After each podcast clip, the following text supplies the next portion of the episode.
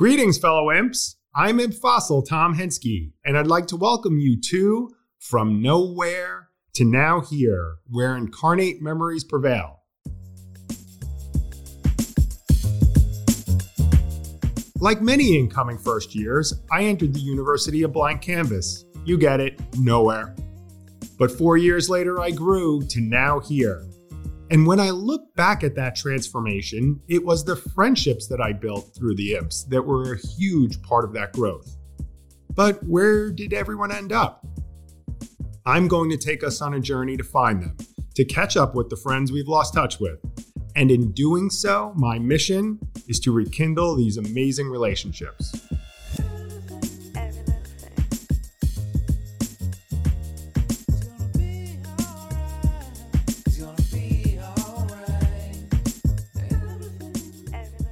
Imp Nation, welcome back. What's happening? I got a great one for us today. Before I introduce him, I want to give you a text that was sent to me from one of our fellow imps talking about Ted. And I think it summed it up perfectly for me. And I asked his permission for it. So here it goes. It said, he was a great teammate, great friend, a great leader, and just one of the guys that is pure gold. He was my brother, my roommate, Bert, both first year and then on the road for three years. There's not many of them out there, but he is one of them. Love me some TJ, my brother, my roommate, my friend. And then he went on to say, tearing up as I write this, I love that guy. Our very own Chris Havlicek. Man, it's like, and I, I just couldn't write it any better than that. Ted Jeffries, what's up, my man? What's going on, Henske? How you doing, man? So happy to be on here. Thank you, Chris Havlicek, one of the funniest guys that I've ever known. Heart of gold, always kept me in stitches. Uh, so many great memories with you know he and his family. Uh, our first year, it was the perfect roommate for the start of my UVA career. So let's talk about that, right? So yeah. DeMatha High School, right in Maryland, right? It's mm-hmm. in Maryland. Yeah, Hyattsville, Maryland. Then you wind up getting the grounds uh, and rooming with Chris Havlicek. Gosh, I'm not quite sure how that would be. but, where, but before you get into that, where else were you looking besides UVA? So uh, let's let's back up a taste. There was you skipped a step because I graduated DeMatha at 17 years old. Um, so the parents were a little bit worried. You know, I, I had already signed my letter of intent to attend UVA, but at 17, they said, Are you ready, ready for the rigors of UVA? So on and so forth. Looking at the landscape on the basketball team, they just brought in two Juco transfers, Brent Dabbs and Curtis Williams, that were going to occupy the paint. So we opted to go to Fork Union Military Academy for a year. So the PG year at Fork Union Military Academy was the real uh, I'll say game changer for me um, as far as maturity and things of that nature. Um, but then I ended up over at UVA. So I had already spent two summers by the time I attended, uh, by the time I enrolled at UVA, my first year. I had been there the summer before PG year and then the summer before our freshman year or for, you know, our uh, first year. And uh, Chris and I got a chance to hang out during the summer. And, you know, we saw the list, and I was actually supposed to be roommates with Terry Kirby uh, uh, my first year.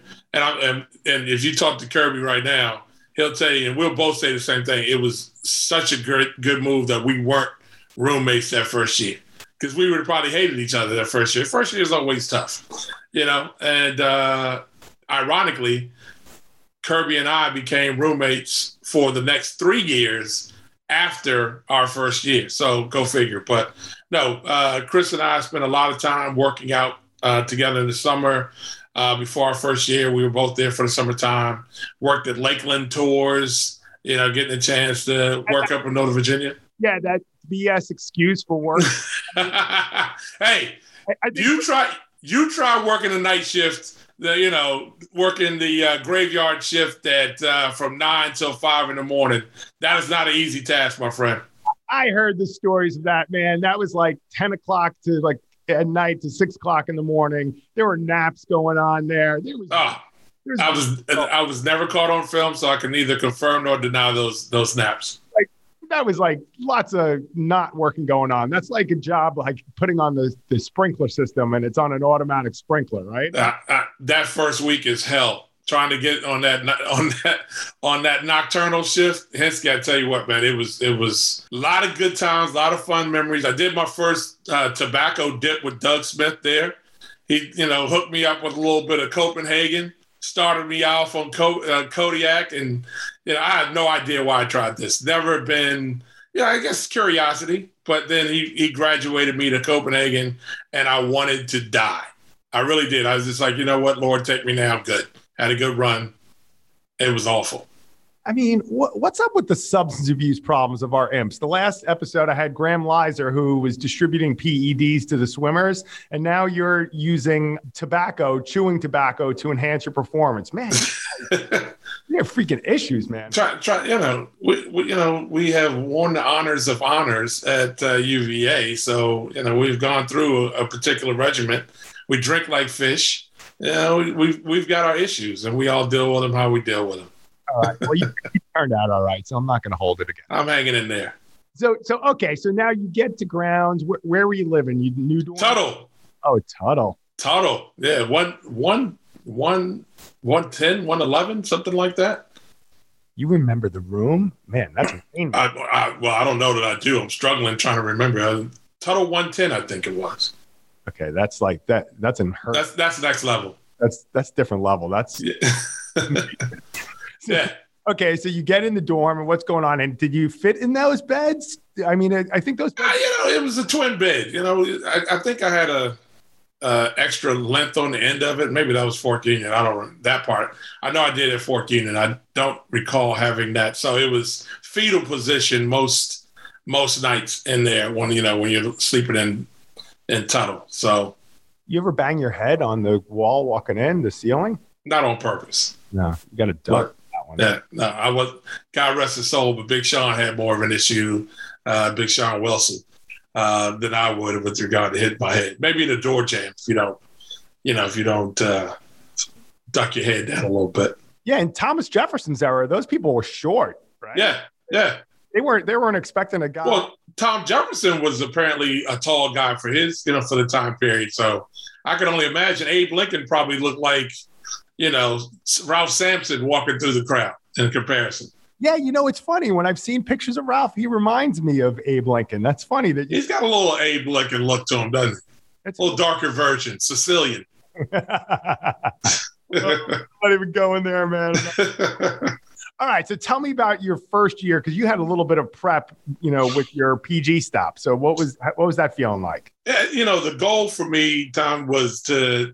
I, I knew I had an opportunity Brent Dabbs, who I mentioned earlier, had a great year, but ended up transferring out and ended up going to Rutgers.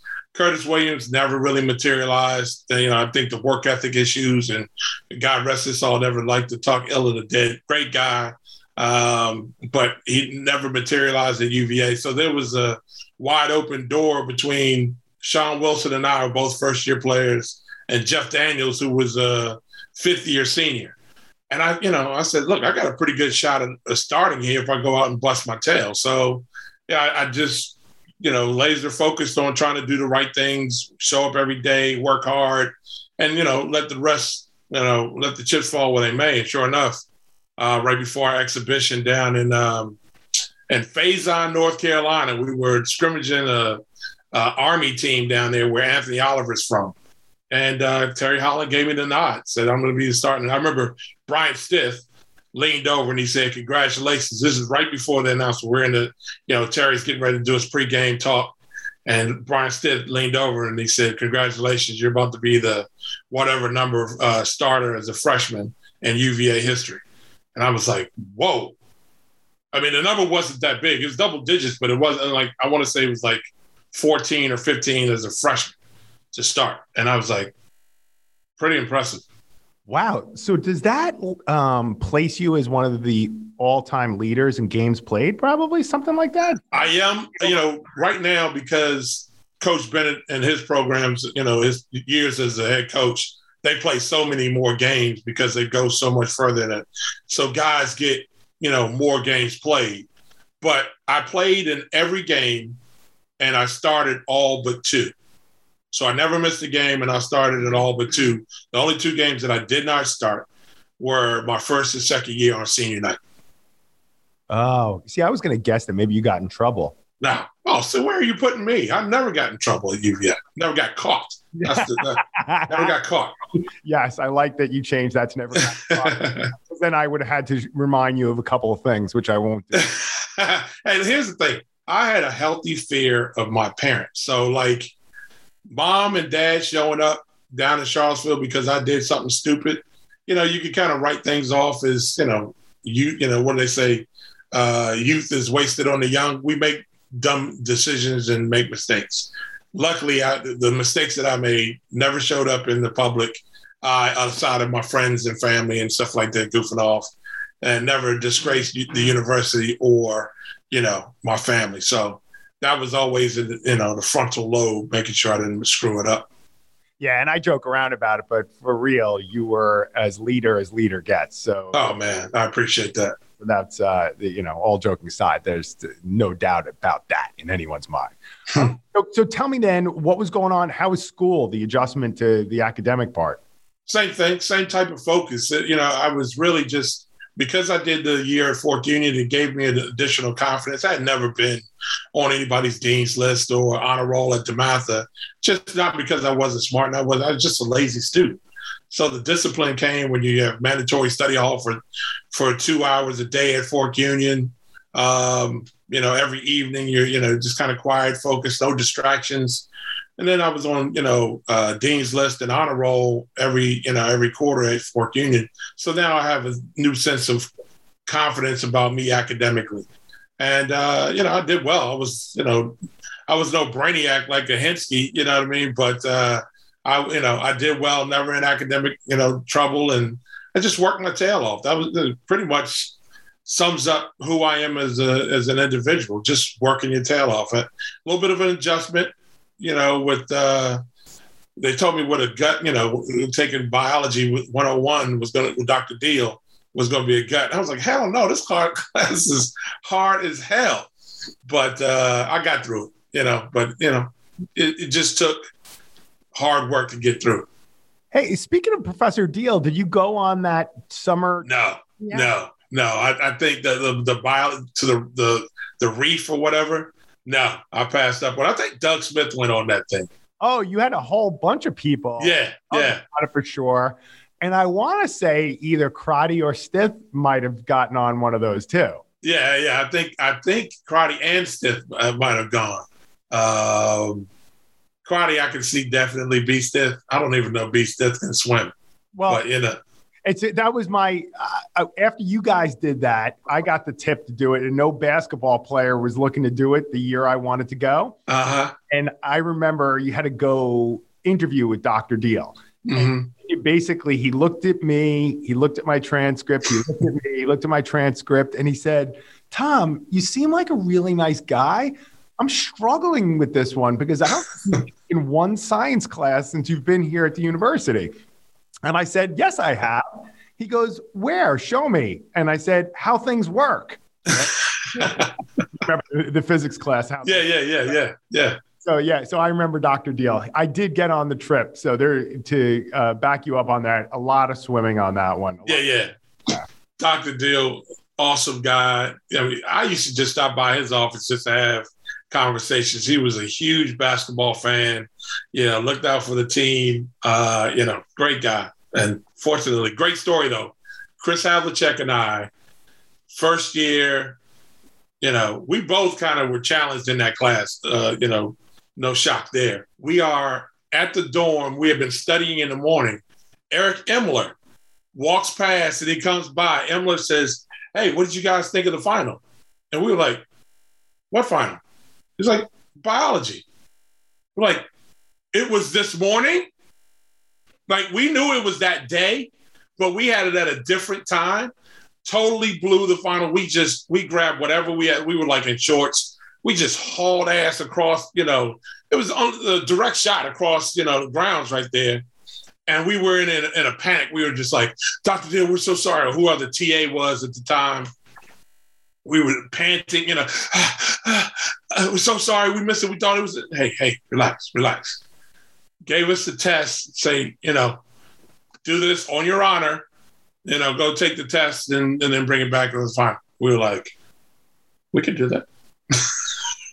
wait, wait, wait, wait. We can, We didn't have to be perfect. Thank you so much.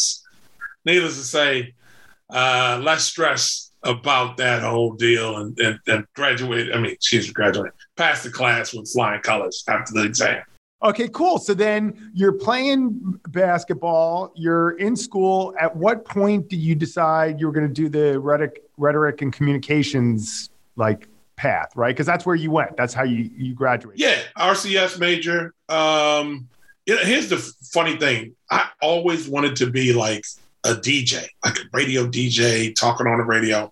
Don't know why. I was like big fan. I don't just listening to the radio all the time. I was like, damn, that seems like a cool job. Talk about news, talk about fun stuff. And, you know, I thought radio announcing, broadcasting, I thought that was going to be the route that I was going to go. Um, so I, I, was just in RCS, rhetoric communications. My mom at the time worked for the FCC. She spent 40 years with the FCC and you know communications, telecommunications. So there was some influence there. Um, I, I mean, just I'm just guy just likes to run his mouth, you know. So uh, it, it just seemed like the great fit. So, are you jealous of your former teammate Yuri ba- Yuri, who's uh, YB? Isn't he doing DJing now or something? Well, yeah, he's he's just so talented, though. You're, you know, he's way more talented. He was super athletic. So, yes, I'm absolutely jealous of a lot of my teammates. These guys came in with their own unique talents. I have my own, but I wish, you know, if I could play Dr. Frankenstein, like, you know, I'd take a little piece of uh, DNA from all these guys uh, that have done very well. YB is a very good DJ. As a matter of fact, some of our uh, I, I, do alumni parties uh, called um, the BBS on the road. So people who know about the Black Bus Stop at UVA, uh, I, I, titled these parties the BBS on the road. We take them. We have not yet been able to do it on the road because of COVID, but we've done it here in DC two or three times. And uh, I brought Yuri on to do some of our virtual parties during COVID, and he's got a he's got a great fan base. What, what was the name of that building by the bus stop that you had all the parties in? Do you remember what that was? Oh no, that that's not the where the you know. So there's Newcomb Hall. We, there were parties there. There was the SAB. Yeah, uh, the student activities. Yeah, but the the Black Bus Stop is right outside of McIntire. School of Commerce. Oh, oh, oh I got it. Yeah, yeah, right there, at Central Grounds. You know, the the hub. So that's where we would all. They would, everybody said, "Meet me at the BBS," which is Central Grounds, and everybody knew where it was. So now you're now you're educated, Tom. Consider yourself you have a probationary uh, black card with the African American community at UVA. Well, I mean, I'm kind of thinking like, what other podcast host basically parlay your desired day with talking about YB. I mean, yeah. how, how, many people could come up with that? I mean, it's a unique. It, you have a unique talent, Tom. You, you might you you wasted your time for 27 years with your last company when you can been doing this for a long time. Well, you know, the good news is that I'm not going to get replaced as the imp podcast. you have and and you understand branding and marketing. You have found your niche market, and you have you know you have set a, a, a trailblazer in this market right now. I, I've got sick job security. sick.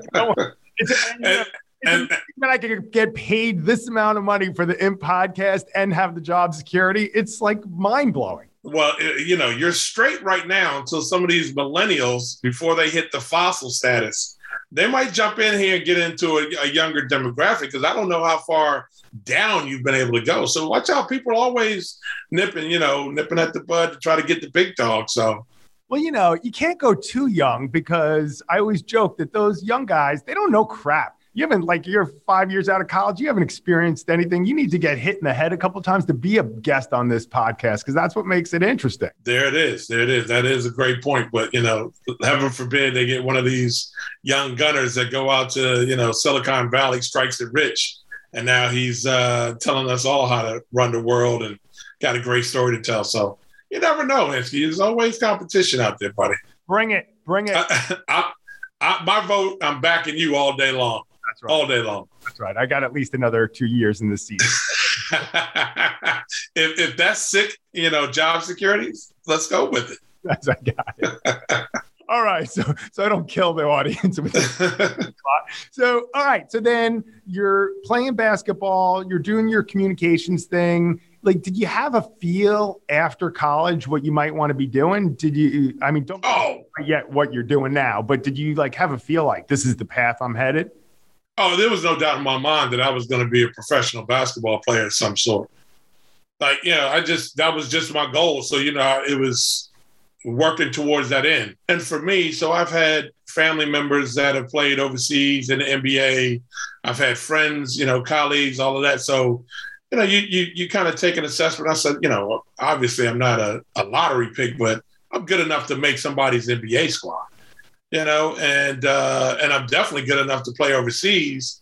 And you can parlay that as long as you, you know, long as you want to, as long as you, you know, have, still have the interest, keep your body in shape, and things of that nature. And you know, we were always fortunate at UVA to have some guys come back and kind of educate us. We had the Marc Iavaronis of the world, Andrew Kennedy, Mel Kennedy, Rick Carlisle would come back you know, some some of the pros that were getting it done overseas, and they kind of helped paint that picture. So for me, professional meant, meant paid to play, and I knew I was good enough to do that, and just continue to work hard towards that goal. I had a I had a good workout with the Celtics after um, I didn't get drafted in summer '93, but like 15 minutes after uh, the draft went off. Um, Clarence Gaines, his father Clarence Big House Gaines, used to coach at Winston-Salem State, legendary coach.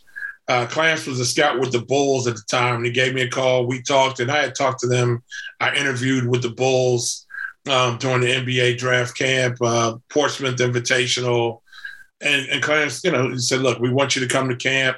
We think you're a really interesting player. We like your work ethic." And my agent called the next day, and we had about 14 different teams that were interested in me coming to camp. So it's just about finding the right place that doesn't have a player or there's some room for you to be a power forward or center in the NBA um, and who where your best opportunities were. So I chose the uh, Boston Celtics and the Chicago Bulls. Uh, tried out for both of those teams. Really had a good showing with the Celtics, and uh, ended up at the end of the summer. Um, Reggie Lewis had passed away that year, unfortunately. And I, when I talked to the brass with the Celtics, they said, you know, Ted, we like you a lot. We really think you had a great camp. Uh, they had just drafted Acie Earl that summer, played at Iowa, and they were looking for somebody to kind of beat him up every day.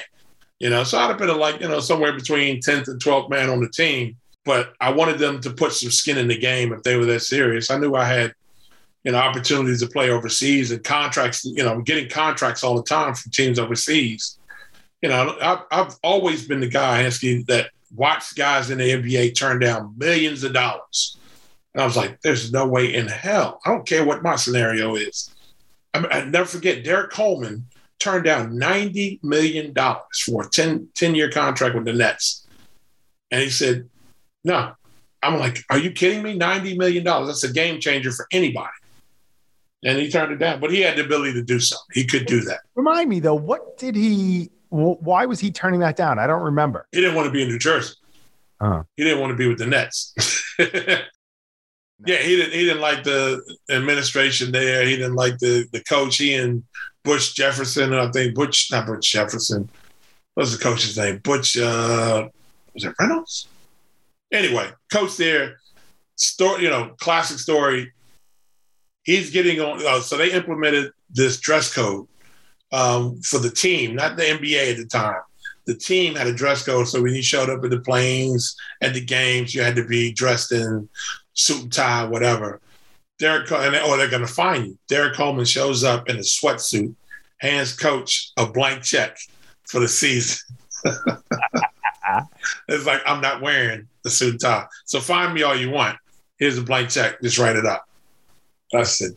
That's that's I, classic. I want to have enough money to just hand a blank check. That's the FU money. That's the FU money. You can do what you want to do.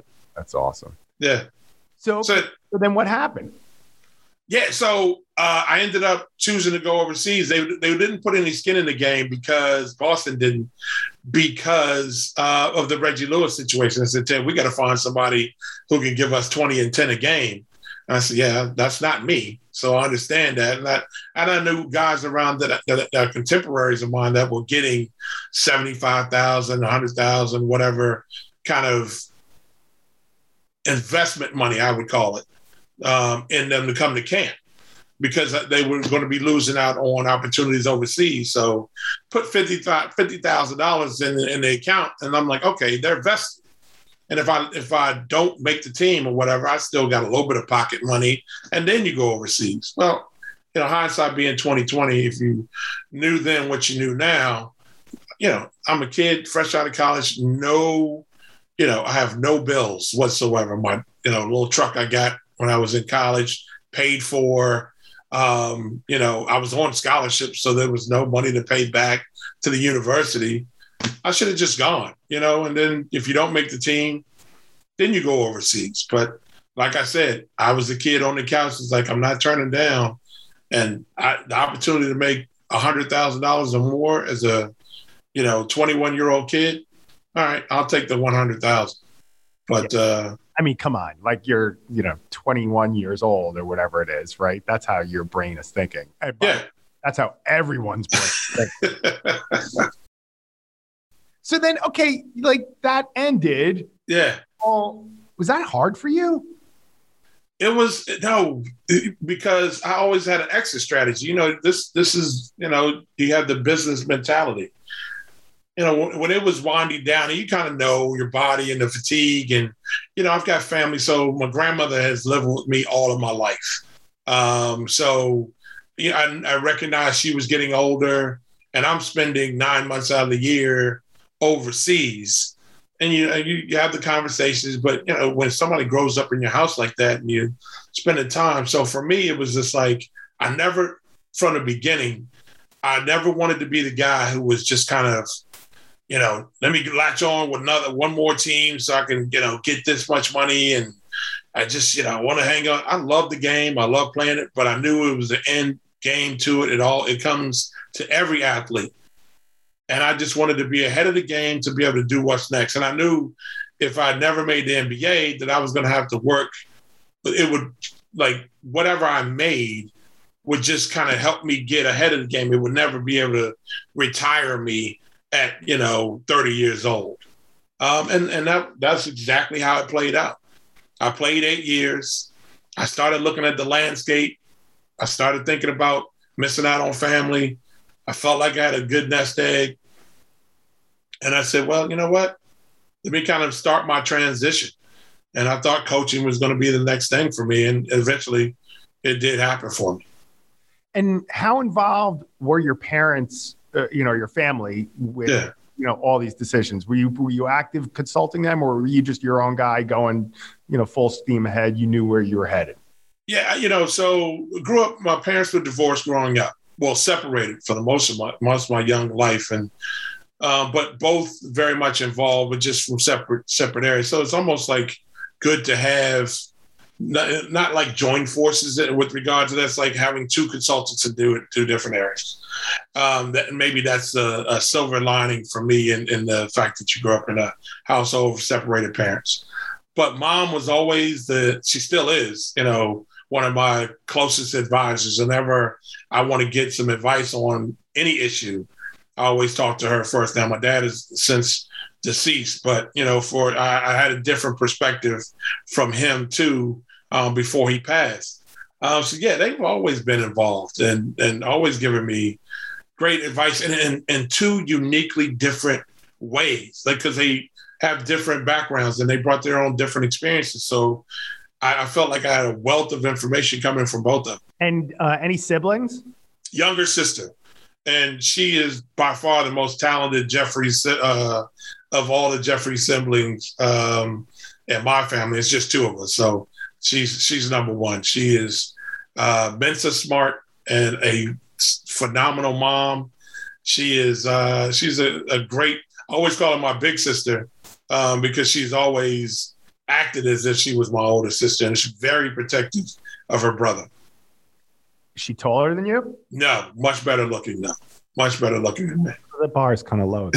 yeah, let's face it. She had nowhere else to go but up. She had all but you know just enter her name in that contest. She was. It's because you know, we have to make this audio only and not video. Right? I have a face for radio. What can I tell you? ah, you walked into that one. Walked and then so you're getting into the work world, and is now is this where at the time it was Virginia student? That that was the hardest shit in the world, to be honest with you. That was the hardest stuff in the world because Tommy, I mean, everybody was, you know, singing these accolades, even, you know, he said, man, just look at your background, Ted. You went, you know, the the the Mecca in DC, you went to DeMatha Catholic High School, played for legendary Hall of Fame coach Morgan Wootten.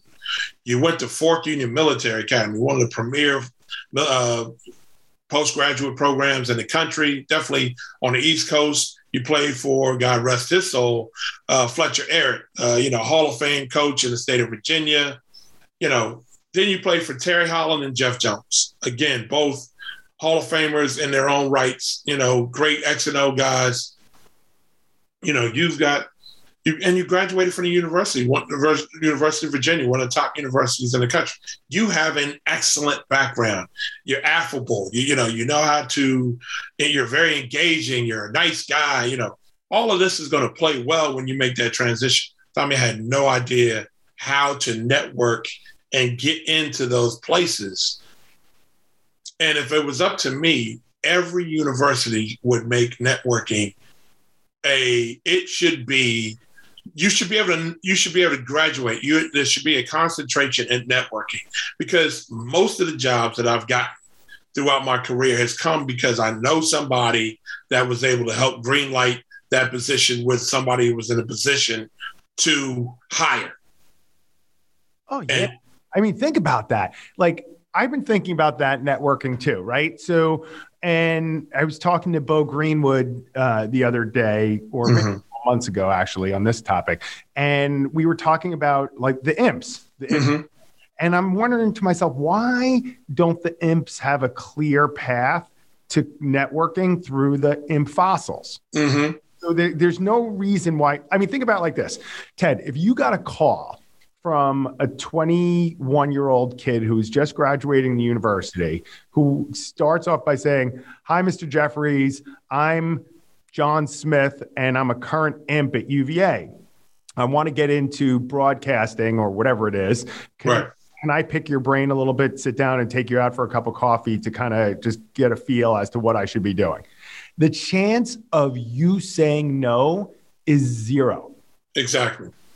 Right? But, exactly. Right, but you need to know who to call and how to do that, and how to the, what's the intro look like. And right. like I, I, when I started doing this podcast, I said, "Wow, we should probably get the younger imps to just connect in." Sometimes it takes the older older imps to to be able to tell them what they don't know and how easy, how much easier that road could be with people who have connections. Because I really think that's the that's the key to advancement. I mean, being who you are is great and, and having being of good character, you know, good name is worth more than gold. You know, but being able to connect you, if you're throwing your resume in off the internet, you're going in a pile of resumes that nobody has asterisks, nobody has put to the top of the list, and nobody's put it in front of the right person to help greenlight you for this position. That comes with networking. That comes with finding out who knows somebody who works at that organization um, that can help me get in the door and shine better than everybody else in the country. So now you went into a profession where networking is like the first, second, and third most important thing on the list. So then take us down the road that you went.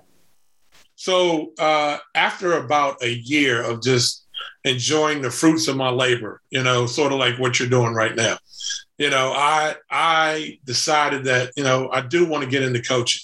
So one of my I'm, I'm working at my high school coaches basketball camp in the summer, uh, Morgan Wootten's basketball camp, and uh, we're up at uh, Frostburg State University. And my former JV and varsity coach up until my junior year has now gotten he's now been the coach at Coastal Carolina University. So you know, we we talked. We've you know seen each other in passing over the years, but you know, and always great um, communication. And he he said, I told him that I'm looks like I'm gonna make this transition out of basketball, and I think I'm gonna I want I want to start coaching.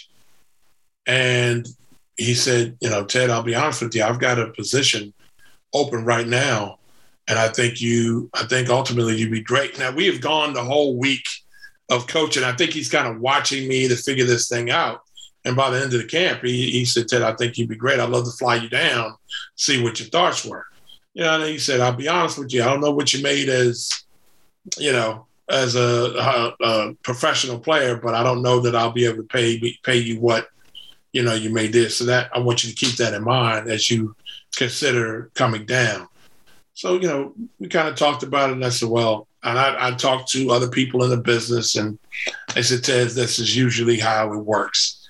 And and for me, that was a tough, that was a tough pill to swallow, Tommy, because again, people have been gassing me up, saying, you know, you come from this, you come from that, you know, you played here, you've got the pedigree, you're, you know, you played professionally overseas, tried out with NBA teams, played against some of the greatest players that played this game in this era and you know, I come out making a third of what I was making overseas my first year, and I was like, like I take the job, you know. I said I, I'll do it for the coaching experience, and and that's what you need. You need to, you know, everybody thinks they're a great coach, everybody thinks they're a great GM until you have to get in there and figure it the hell out.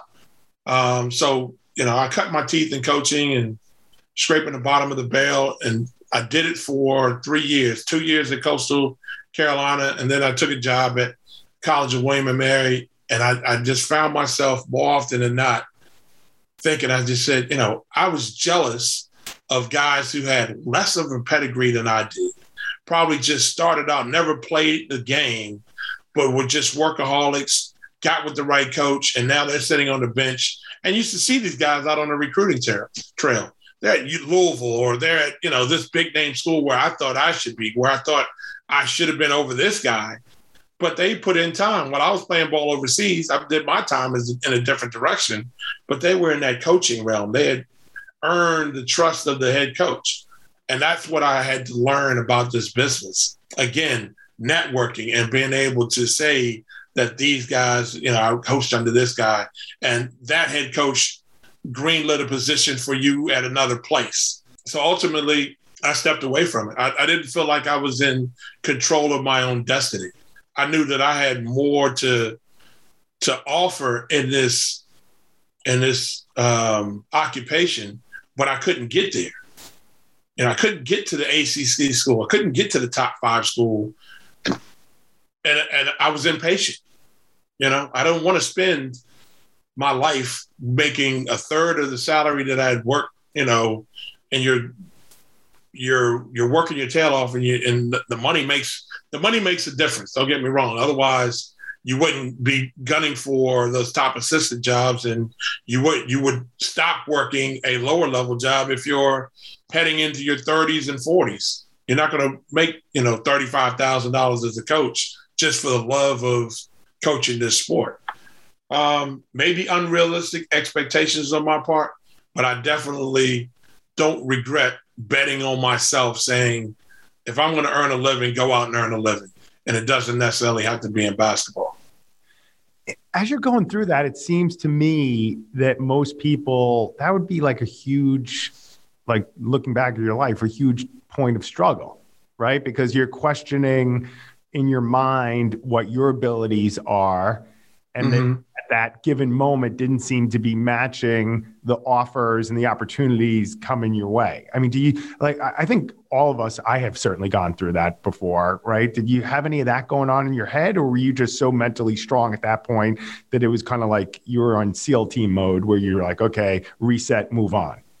Yeah, I, I, was something shy of that. I, I, definitely, I did not struggle about my abilities and what I can bring as a coach, uh, being able to teach the game being able to recruit, you know, getting in, you know, getting into a, a you know a, a, kid's home, talking to he and his parents, building a relationship with a kid to uh, help him fall in love with, with the school that I'm working for. That was not the hard part.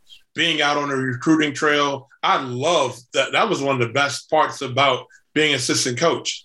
Being an assistant coach is going out and finding talent, saying, I, I know what my head coach wants to do. I know how this kid would fit into my program. I know the things as I start to build a relationship, what would be salient points for him to start, you know, making this university the number one priority and the, you know, number one choice. You know, my point was I want to be where I walk in the gym, I want to have a name on my shirt that was representative of my skills.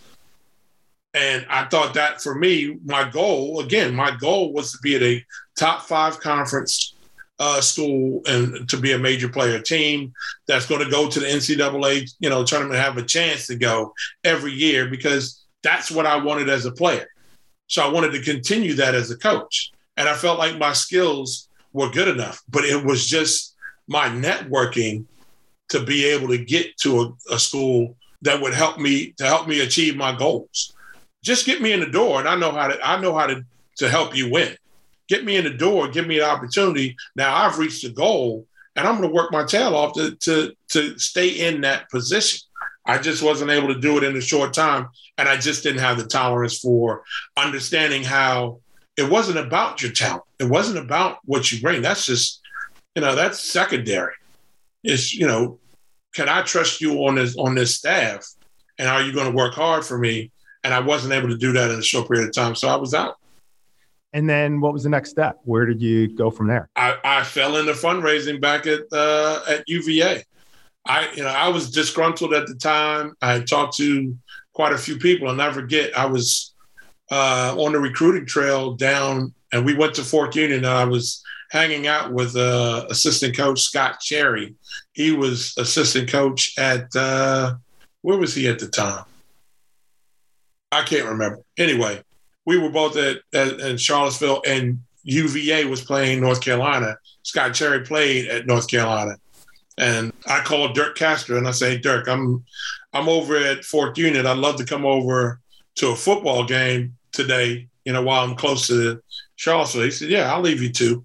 So Scott and I said, Scott, you want to go? He's you know you you know UNC guy, and uh, Scott and I went over to the game and hung out in the suite and talked with Dirk.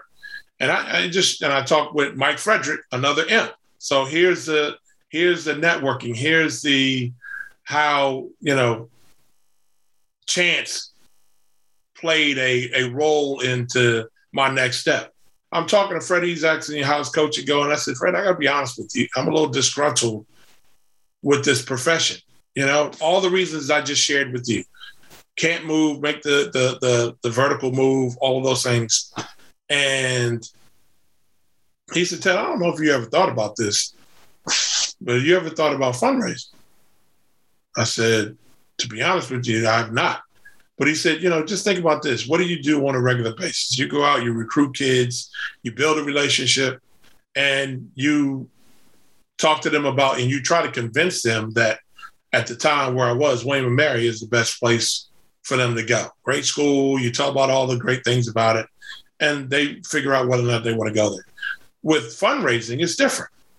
These guys, these people who you're talking to and have to build a relationship with, are already vested in the university because they're already giving or they're thinking about giving, but they have an interest in your product, which is the University of Virginia. You're affable. You know how to speak to people. You know how to be engaging. You know how to be funny. You can build relationships without really working at it because that's who you are. That's what you do. And let me remind you oh, yeah, you got these things called weekends that you might enjoy because you don't have those when you're coaching. You know, your time is built, built up for 10 months out of the year. And I looked at him, I said, Fred, he said, look, we've got a couple positions, and I'll be honest with you. We're asking for money from people who do not look like me.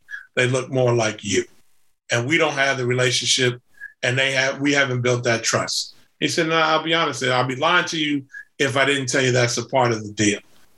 Started those conversations two months later. I'm back at the university and I'm out of coaching. I left in the beginning of the, my second year at William and Mary you know, and one of the things I love about your story, which I know you're going to get into, is you got back to the university working the athletic department, but then it took a turn and you started doing some work on the Ridley Foundation, which was awesome, right? Am I right about that? It was. It was a great experience. It was a little bit of a, you know, it was a huge leap for me. I'd only been in development for a little over two, little over two years, not quite three years, and a few contemporaries uh, of mine from my class and people I had started to build a relationship with were on the board over at the Ridley Foundation. They had a departure from their director of development and were kind of revamping. Oh, excuse me, their uh, that wasn't director of development at the time.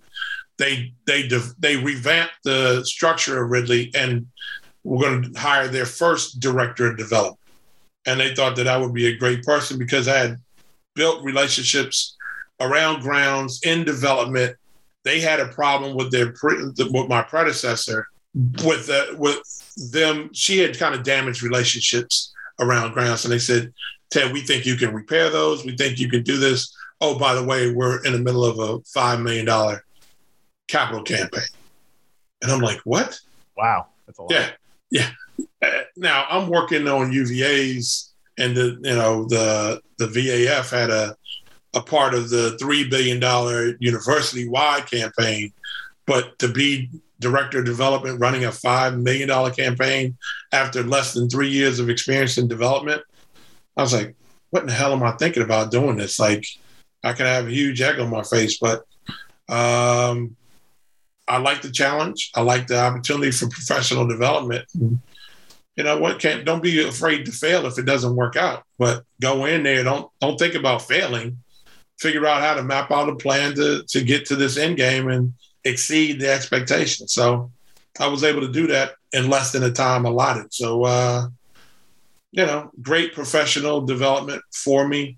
Great experience working in another aspect of the university that as athletes and african american athletes we don't always kind of participate in um, and I saw the university from a different place, uh, through a different lens, working with Ridley. Yeah, but then you wound up in the middle of that getting yourself back involved with the basketball program, right? Weren't you doing some analyst work and stuff? Yeah. Like so this this uh, you know Cory Alexander, my teammate, had been you know the voice, and he was he had his own agenda. He wanted to get on TV. He wanted to aspire for bigger opportunities, more compensation. Uh, for me, it was just about the love of and the opportunity to get on the radio. And God, I was so bad my first year.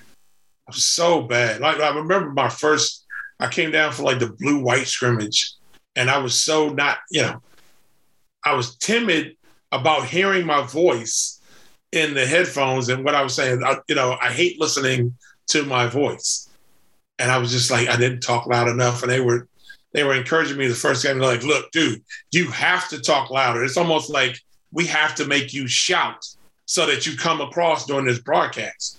Um, but yeah, I, it was it was really cutting my teeth, but I was excited about the opportunity. And when Cory stepped down, I was telling him, I said, look, if you step away, let me know because I'd love to be able to interview and you know take over after you leave. And that that that time came. I got an, opportunity to interview. It came down between Jimmy Miller and I, and at the time they took Jimmy Miller. But Jimmy, freshly married, young family, his wife looked at the, you know, they, during their conversations, they looked at the schedule and they're like, wait a minute, you're going to be gone how much? So, yeah, I don't know if the timing is right. So Jimmy turned it down. And then they came back to me and they said, would you still be interested? I said, hell yeah, let's go. Uh, so six seasons later, traveling around with one of the best programs in the country, getting to see some of the best games, you know, whether in wins or in defeats. It was a fantastic experience working for arguably not not just because of wins and losses, but but who he is as a character, um, person a person of character. Excuse me. Uh, working for Tony Bennett and uh, getting a chance to interview him after games and him being as as you know, you can I can only imagine the guy who worked for Bobby Knight after a game, what he had to deal with, how how thick his skin had to be. You know, Tony was gracious, you know, in, in every interview, um, and you know, patient when he needed to be. So great experience for me traveling around. Um, and it wasn't just self-serving. I think because of the name recognition, Tom, you know, Ridley benefited from me being out there. Oh yeah, Ted, you know, Ted's on the radio and he's also doing Ridley. So that helped me with the job.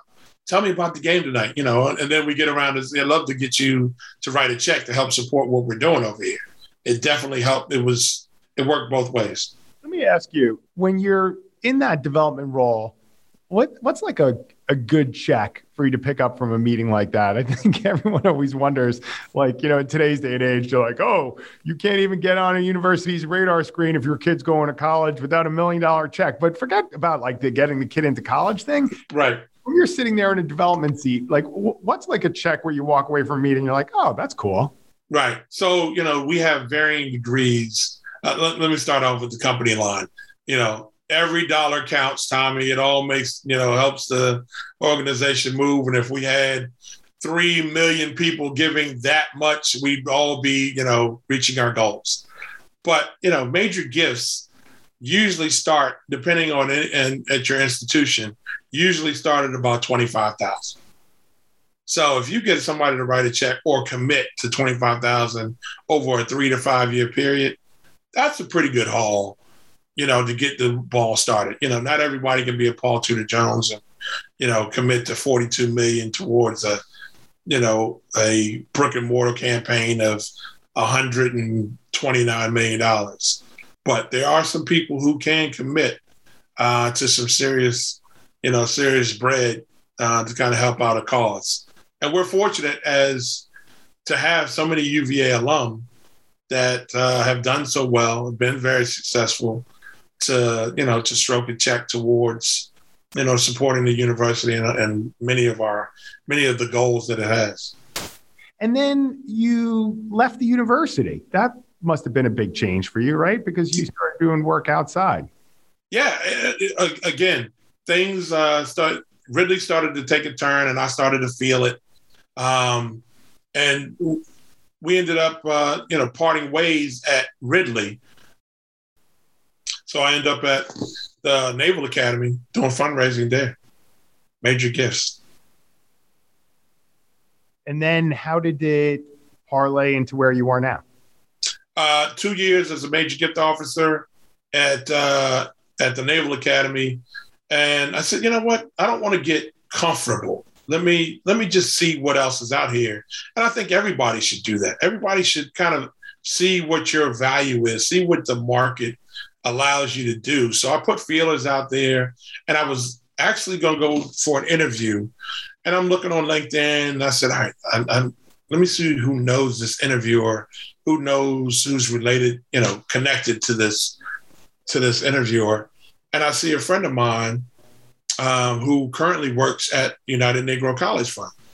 So I gave, and I just hit him up on LinkedIn and I said, hey, get, I see you're connected with so and so from this organization. I'm going in with an interview. Can I get 15 minutes to talk to you about, you know, this person, see what they're like, tell me about the organization. And, you know, my colleague, who now my colleague, said, you know, Ted, I don't know what you're looking for. He said, first, I'd be happy to talk to you. I think she's a great person. I think you'd be, you know, you would enjoy working there, working for her. But they also said, you know, I'd be remiss if I didn't, you know, ask you know, what are you looking for? I don't know what you're looking for, but we have a few opportunities open here at the United Negro College Fund. Would you, you know, be interested in, you know, submitting your resume and I, I can push it forward? Again, this is the type of networking that happens. It's all less than six degrees of separation. So although I'm going for a different opportunity, I run into a colleague by just reaching out they extend this opportunity I had no idea about. And, you know, they brought me in, they called me within two or three days, the UN, you know, UNCF, and were bringing me in to interview for three different positions because of my background. And I had a choice of the, the ones to choose from. So I chose the major gift opportunity. And, you know, here I am two, almost three years later. That's cool. That's really cool. That's some path, man. It's yeah. No, it's a consistent path. It's consistent, and it sounds like the word one of the words of wisdom that you would give the imps today's imps is about the networking part of it, right? I mean, you could probably give a whole hour long talk to them on that, right? Yeah. Hey, just think about it, Tommy. Our relationship, you know, we, you and I played different sports, and you know, we hung out with each other during our time there at different parties, but you know, you and I didn't call each other up and say, "Hey, let's go hang out at the, you know, let's go shoot some hoop at the Dell, or let's go over to the corner and hang out." But we were all interwoven with one another as athletes, and you know, with as imps, you know, this. But it's these relationships, these periphery relationships. I always tell people, get to know the guy that you're sitting next to in class get to know the guy that you sit next to in the library or whatever, because you never know where they're going to end up. You never know how they may, your paths may cross again to be able to provide some opportunity, get to know somebody and say, you know, I know so and so that might be able to help you with that, Ted, or you can bless them with an opportunity from somebody that you know. And, you know, it's been great reconnecting with imps now during COVID uh, and finding, just really just catching up. But then when you think about, all right, what are they doing? And is there an opportunity for networking and for, you know, maybe starting something or helping me with something that I want to do, or, or if, if I can help them with something that they're doing, it's it's just phenomenal. But networking, absolutely. Uh, and I'm so fortunate to be able to have established so many great relationships from the University of Virginia um, that I still hold do uh, still hold true to this day. Yeah, and you think about it nowadays when you walk into a room for like a meeting. Let's say you mm-hmm. have a meeting, everyone is got their device and they're looking down on it, and there's none of that interaction that happens.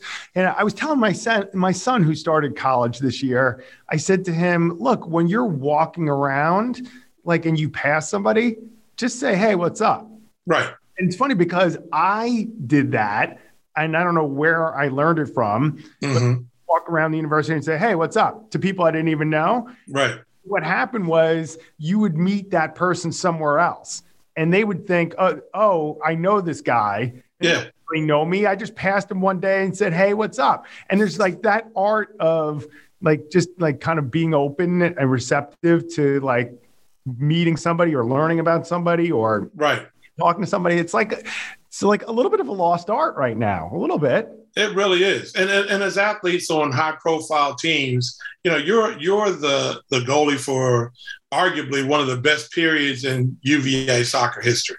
And, and, and forgive me for not knowing the exact stat, but I know you had was it two major stops or two eh, like defended two goals yeah. that helped save the the you know I, would love for you to talk about that a little bit more to clarify that for me but you know you have star status at the university because that guy you walked by and said hello to probably was an avid fan or knew who you were more so than you knew who he was and that made it made a difference in their lives and you know you might get an email or a text from them later on in life Tommy, I don't know if you remember this, but you were walking across grounds and you said hello to me. And I just thought that was the coolest thing because you didn't know at the time I was one of your biggest fans and I always, you know, love watching you. You know, that type of stuff, man, makes a difference. So, you know, being in your in your phone, there's nothing wrong with it, but just don't let it consume your life. Get out, meet people, shake hands, have a conversation look at some of the topics on your phone that you're reading about and have a conversation with somebody on you know around the university get involved with groups you know that i, I can't stress it enough man you know that it's a game changer when you think about the possibilities because you never know who you're meeting and you're there's you, what you do know there's somebody who's always watching Yes, that is 100%. I tell my kids all the time, you never know when you're auditioning. Yeah whatever it is, right? And I remember from my soccer career, I must have been like 15 years old, how mm-hmm. I got kind of discovered. Yeah. At a random field playing and not knowing who was on the sideline watching. And then yeah. I wind up being this national team coach, and then things took off. I tell my kids that all the time. You never know. You got to act as if. Yeah. Right. Make a list of that. How old's your son now? 14 headed to 15 he's a freshman in high school you know right now he's he's a good looking kid too like again thank god for his mom on that one but uh you know, um, he is uh, he's a really good kid, and, and girls are interested in him, but he's just kind of focused right now, or he's lying to me, one of the two. But you know, he's just a he might even be clueless with regard to that stuff. So we got to have that other conversation. We knows, you know, we've already been through the birds and bees and all that. He's super smart that he knows all about that. But it's just, hey, son, you you know, you're you're playing sports. People they watch you and they watch how people gravitate to you, much like your dad. You know, just learn how to navigate those waters and see the the wolves in sheep's clothing and, and, and be authentically you. But you know, I always tell them advocate for yourself and and be true to yourself, um, but remain humble through the whole process. Yeah, we got to find him to some way to get him to UVA too. I have a lot of choices, that boy. Yeah, yeah, he's he's a freaking Duke. I mean, he rides for Duke so hard. It's I'm I'm I'm so disappointed in myself that he is such a Duke fan. But uh, you know, what can he do? I haven't had a lot of failures. Do you like consider that one of your failures as a parent? Biggest, yeah. biggest failure in my life. Yeah. Didn't make the NBA failure. Have a son that is rooting for Duke might even surpass that. Man, you've had a crappy life, man. Yeah, it's, it sucks being me. I don't it even, sucks being me. No, why I'm still friends with you. you had you had nobody else to get on the, the podcast this week. You need you you need a, fl- a filler, so you're slumming with me today right, right. It's I got to gravitate to anyone who will hang out with me. the short. The list is short. Yeah. And you know, um, the Imps brought us together, plus the athlete thing. Do you remember how you got inducted into the Imps? What yeah, yeah. I'm second year. Um, I'm living across the street. We're looking at living in a basement apartment. Uh, they call it the basketball house, and you probably remember it. And it's right across the street from Bryant Hall. Yeah, no, I had the house right on the other corner. It was right across from Bryant Hall, right? Yeah, yeah, yeah, yeah, yeah.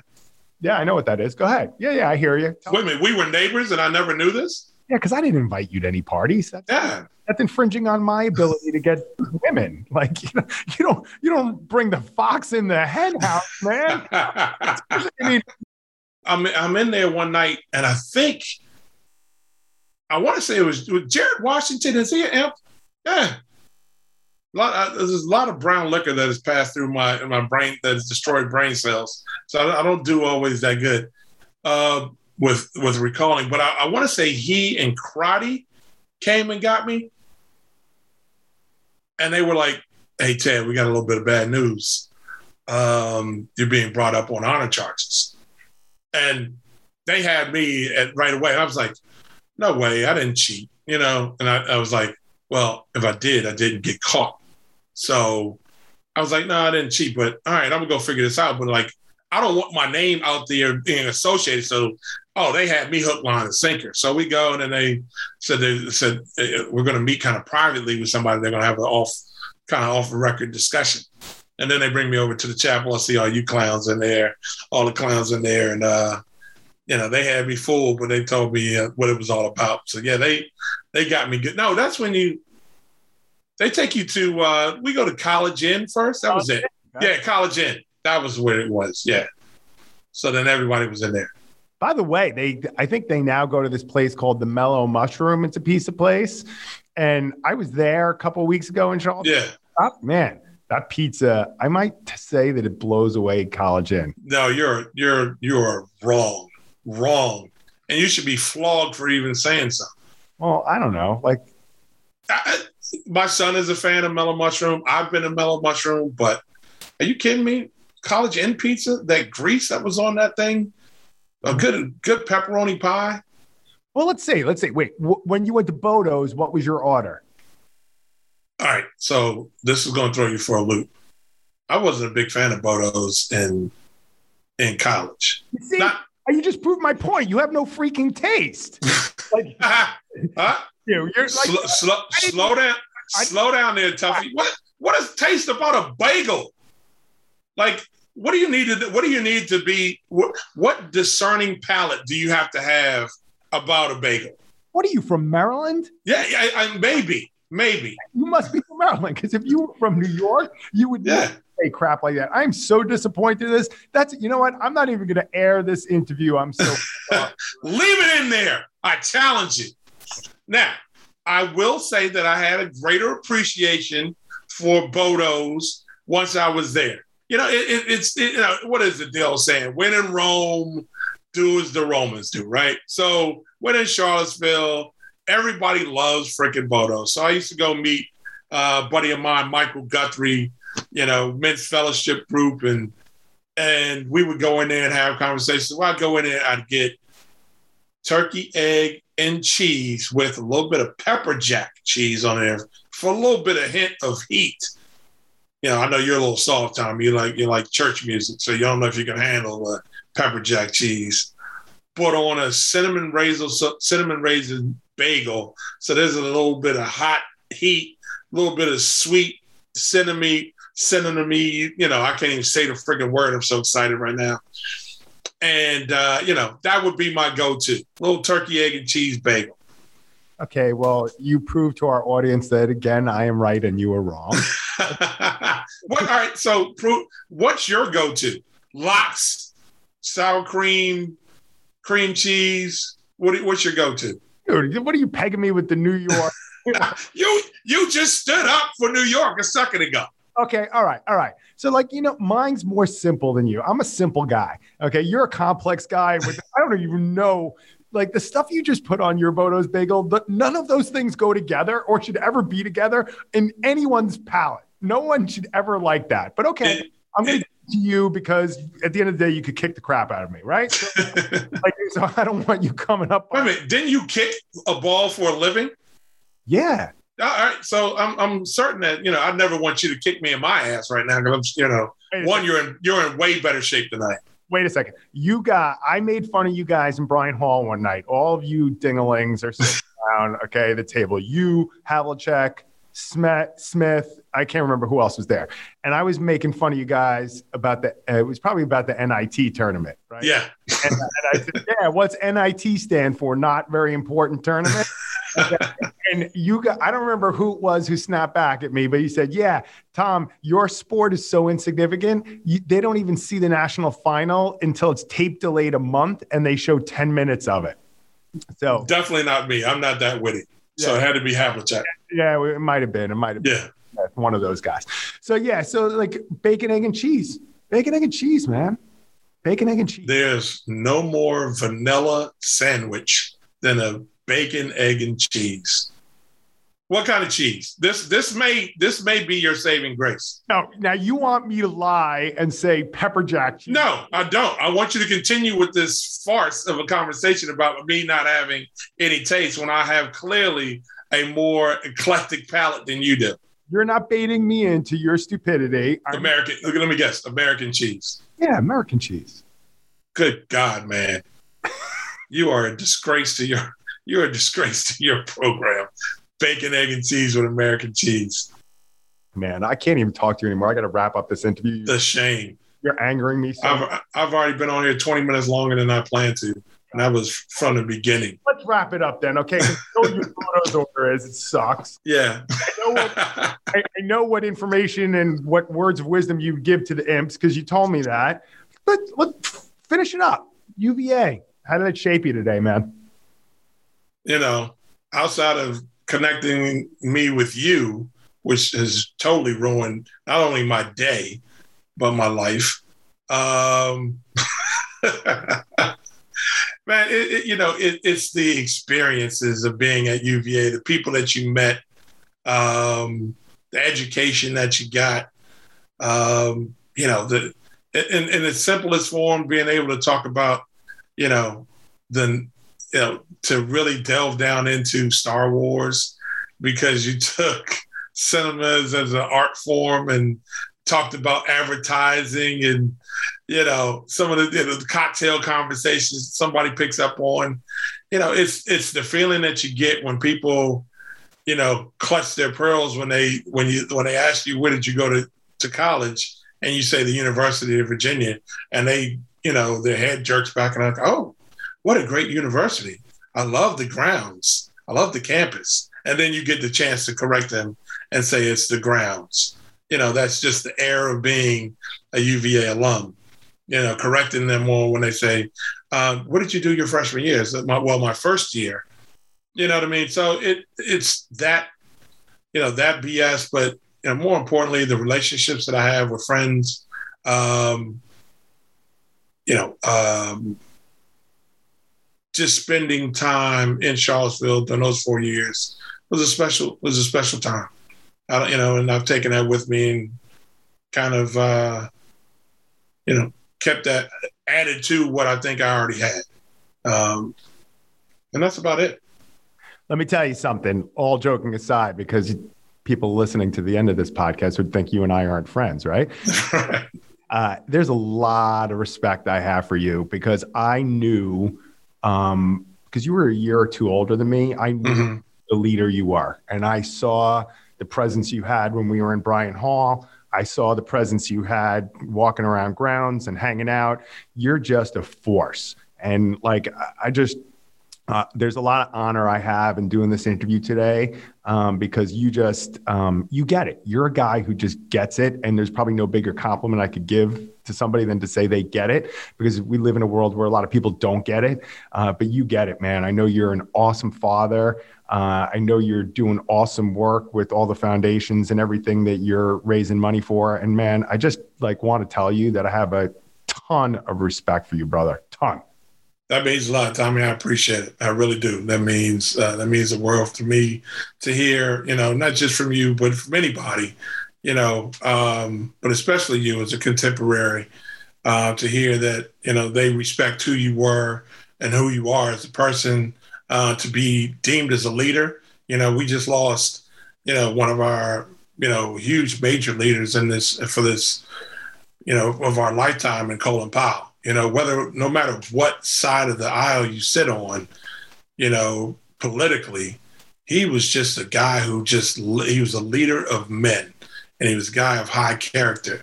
And you know, I I, I, wouldn't even dare say that I model myself after him, but I try to be a person of high character, and I try to do the right thing, and I try to you know do right by people, um, and and be available to people I care about and people I love. So I appreciate that compliment. Thanks for being on, my man. Imp Nation, you had it. You wanted Ted. I got you, TJ. His schedule is tough to get a hold of, but I got him.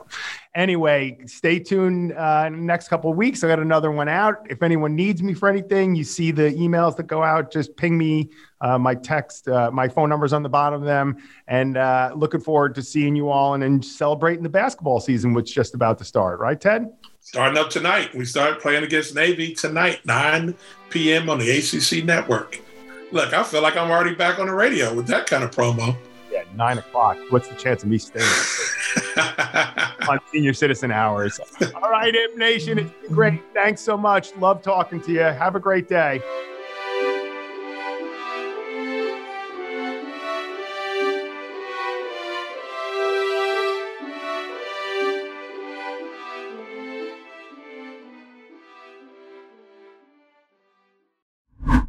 Hi there, Tom here.